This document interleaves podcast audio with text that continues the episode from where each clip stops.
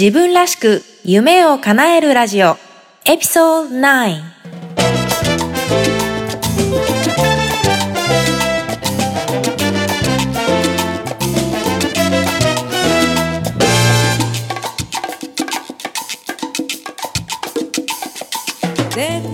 この番組は自分の強みを活かしながら自分が本当に欲している生活をデザインして形にしていくことをテーマにお送りしています。皆さんこんにちは、サンディエゴメイです。今日もアメリカはカリフォルニア州サンディエゴよりお届けしています。えーリスナーの皆さん、いつも聞いてくださって本当にありがとうございます。こうやって聞いてくださる方がいるからこそ、こうやって私も番組作りを楽しくやることができて、本当に嬉しく思っています。そして初めてこの番組を聞いてくださる皆さん、ありがとうございます。見つけてくださってありがとうございます。ぜひ楽しんで番組を聞いてください。さて今日は私が週末に参加した友人の結婚式で考えたことや得た学びがありましたので紹介していこうと思います。どうぞお楽しみに。自分らしく夢を叶えるさて、冒頭でもお話しした通り、今日は私が参加した友人の結婚式の話をするんですけれども、この友人、J 君と言いまして、まずは結婚式の話をする前に、私と J 君との出会いから、まあ、その後何が起こったか、この結婚式を迎えるまでの話をまずしてみますね。えー私が J 君と出会ったのは、10年近く前、私がちょうどサンディエゴに社会人留学をしに来た時、そうですね、来て3ヶ月後、4ヶ月後だったかなと今では思うんですけれども、えーちょうど友達のホームパーティーに参加していた時に、えジェイクも参加してたんですね。で、いろんな話をして結構気があったので、それからいい友達として、えー今日まで、えー付き合っているんですけど、えー、J 君はいろんなことに興味があって、そして勉強も結構難しいことをしていて頭もいいんですね。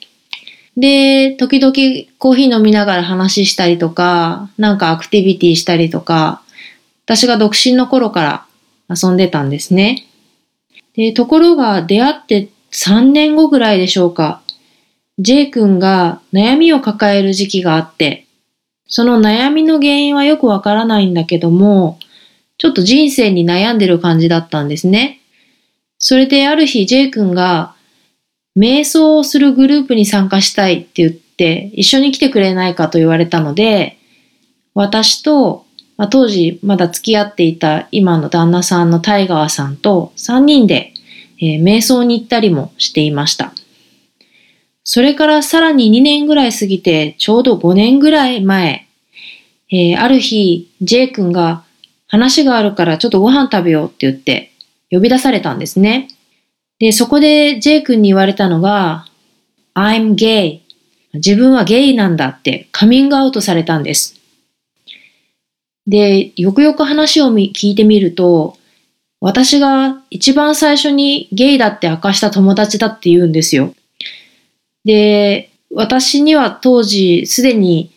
他のゲイの友達がいて、で、ジェイ君はそのことを知ってたから、私なら受け入れてもらえるだろうと思って、私に教えてくれたんですけど、その時もとても緊張していて、すごく勇気を持って告白してくれました。それから J 君は付き合うことになった A 君を紹介してくれて、そして私のだ、まあ今でいう旦那さんにも A 君を紹介してくれました。そうやって少しずつ J 君は周りにカミングアウトしていったんですけれども、そしてただ J 君の両親っていうのが割とこう伝統的な人で敬虔なクリスチャンだったんですね。だから J 君はなかなか両親にはカミングアウトできずにいたんです。で、そうこうしているうちに J 君と A 君はますます関係が深まっていって、サンディエゴから二人でサンフランシスコに引っ越す決意をするんです。で、その時もまだ両親には言えなかったんですね。でもずっと言わないわけにもいかないっていうので、まあ次第に少しずつそういう話をしていったみたいなんですけれども、やっぱりなかなか受け入れてもらえなかったそうです。そこで J 君は16年間親友の M ちゃんという友達と一緒に説得したりとかしてたらしいです。まあそんないろいろがあってのこの結婚式だったんですけれども、最後はご両親も折れて、ちゃんと結婚式にも参列してくれてました。結婚式で親友の M ちゃんがスピーチをしていました。ゲイマリッジは通の人の何倍も大変だと。それはなぜかというと、そもそも本当に一生を共にしたい相手を見つけることが、そのストレートの人よりも何倍も難しいんだっていうことを話してたんですね。それから他にも話してたのが、友達っていうのは7年以上友達が続けられたら家族になるんだっていうようなことも言ってました。あと結婚に対しては、この人が好きだから結婚するんじゃなくて、この人がいないと人生が良くならないから結婚するんだっていうような素敵なスピーチだったんですね。結婚式はアットホームで、まあ、私も懐かしい友達に会えたりしてすごく楽しかったんですけど、一方で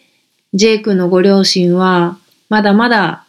わだかまりみたいなものがあったみたいで、きっと複雑な気持ちで参加されてたのかなと思ったんですけれども、えー、帰りの車の中で夫のタイガーさんと結婚式について話したんですけど、そこでタイガーさんが、ゲイの人がいろんな分野で活躍してるのがよく分かったって言ったんですよ。それで私は、それはきっとゲイの人がいろいろ苦労してるから、それでこう、粘り強くなって力を発揮してるからかな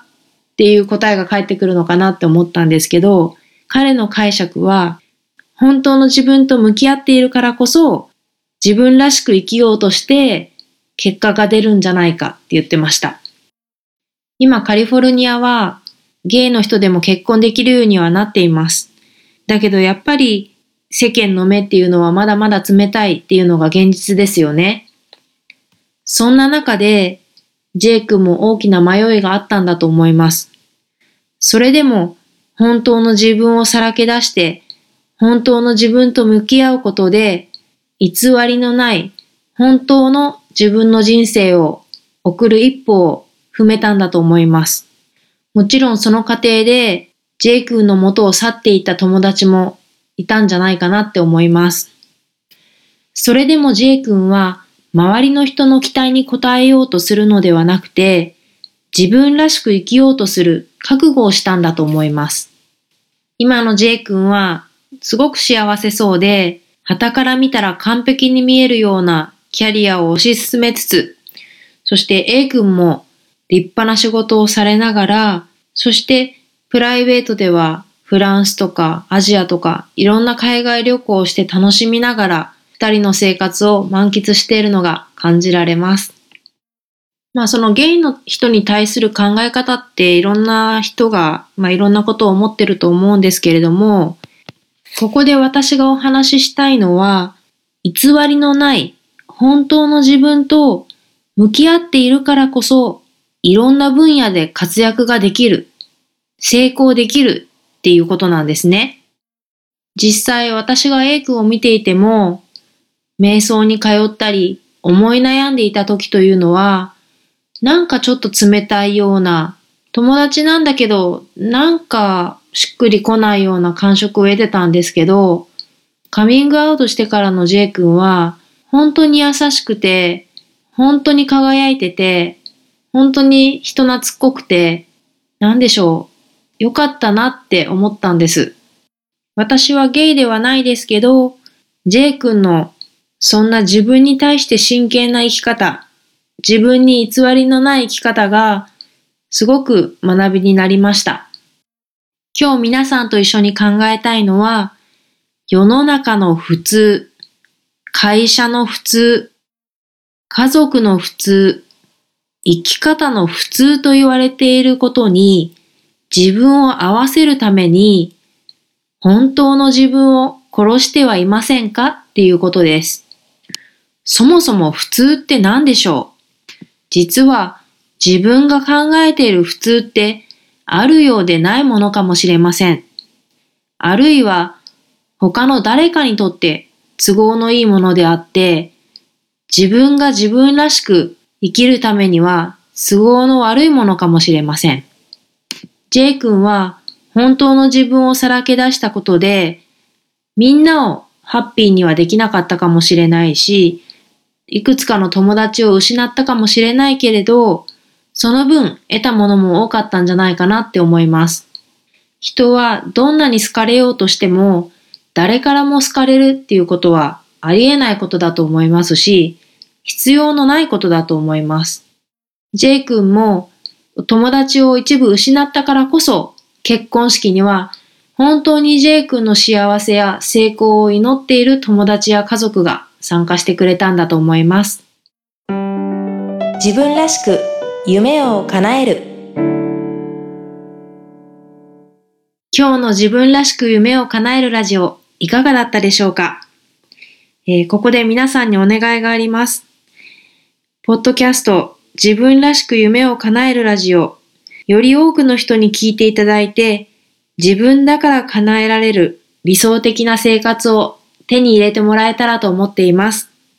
ぜひ興味のありそうなお友達にご紹介、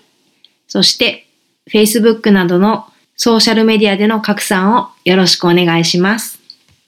番組へのレビューもしていただけるととても嬉しいです。最後に私が今考えていることをちょっとシェアしたいと思うんですけれども、夢を叶えるときに一人で叶えようとすると叶いにくいんですよね。私もサンディエゴに来たいって思って夢を叶える過程で、実はサンディエゴで待ってくれている親友が数人いたのが、実は今となっては大きな力だったんだなって思うんです。そこで今考えているのが、自分らしく夢を叶えたいって思ってる人が少人数で集まって、自分らしく夢を叶えるのをサポートし合う、そんなグループみたいなものを作れたらどうかなって思ってるんです。先日インタビューした岩田ヘレンさんのえー、話の中で、マスターマインドをしていますっておっしゃってたのを覚えてらっしゃるでしょうか？マスターマインドって日本ではあまり聞かないと思うんですけれども、まさに、えー、少人数で集まって、お互いの持つ、えー、違う目標を語り合って、そしてお互いが解決策を一緒に探して、みんなで上に上がっていくっていうそういったシステムなんですね。まあ、座談会なんかよりももうちょっと組織だっていて、しっかり結果を出すように動いていくタイプのグループなんですけれども、そういったことがこの番組を通じてできないかなって思ってます。例えば、グローバルにキャリアを進めていきたい人だとか、海外に拠点を移したい人、それ以外の何か自分が本当に叶えたいと思う夢がある人は、ぜひ検討いただけたらと思います。そして、もし興味があれば、私までご連絡ください。私へのメッセージは、メールが sdmaypro.gmail.com at gmail.com Facebook が facebook.com スラッシュサンディエゴメイそしてウェブサイトは www.sandiegomei.com です。何事も、まずは自分を知って、自分の方向性が分かって、そして行動することで一歩が始まるんだと思います。ぜひご連絡ください。自分らしく夢を叶えるラジオ、今日はここまで。次回をお楽しみに。自分らしく夢を叶えるラジオ。今日も聞いてくださって本当にありがとうございました。この番組で紹介した内容や番組の概要はウェブサイト www.sandiegomei.com にてご紹介しております。ぜひご覧ください。それでは次回もお楽しみに。バイ。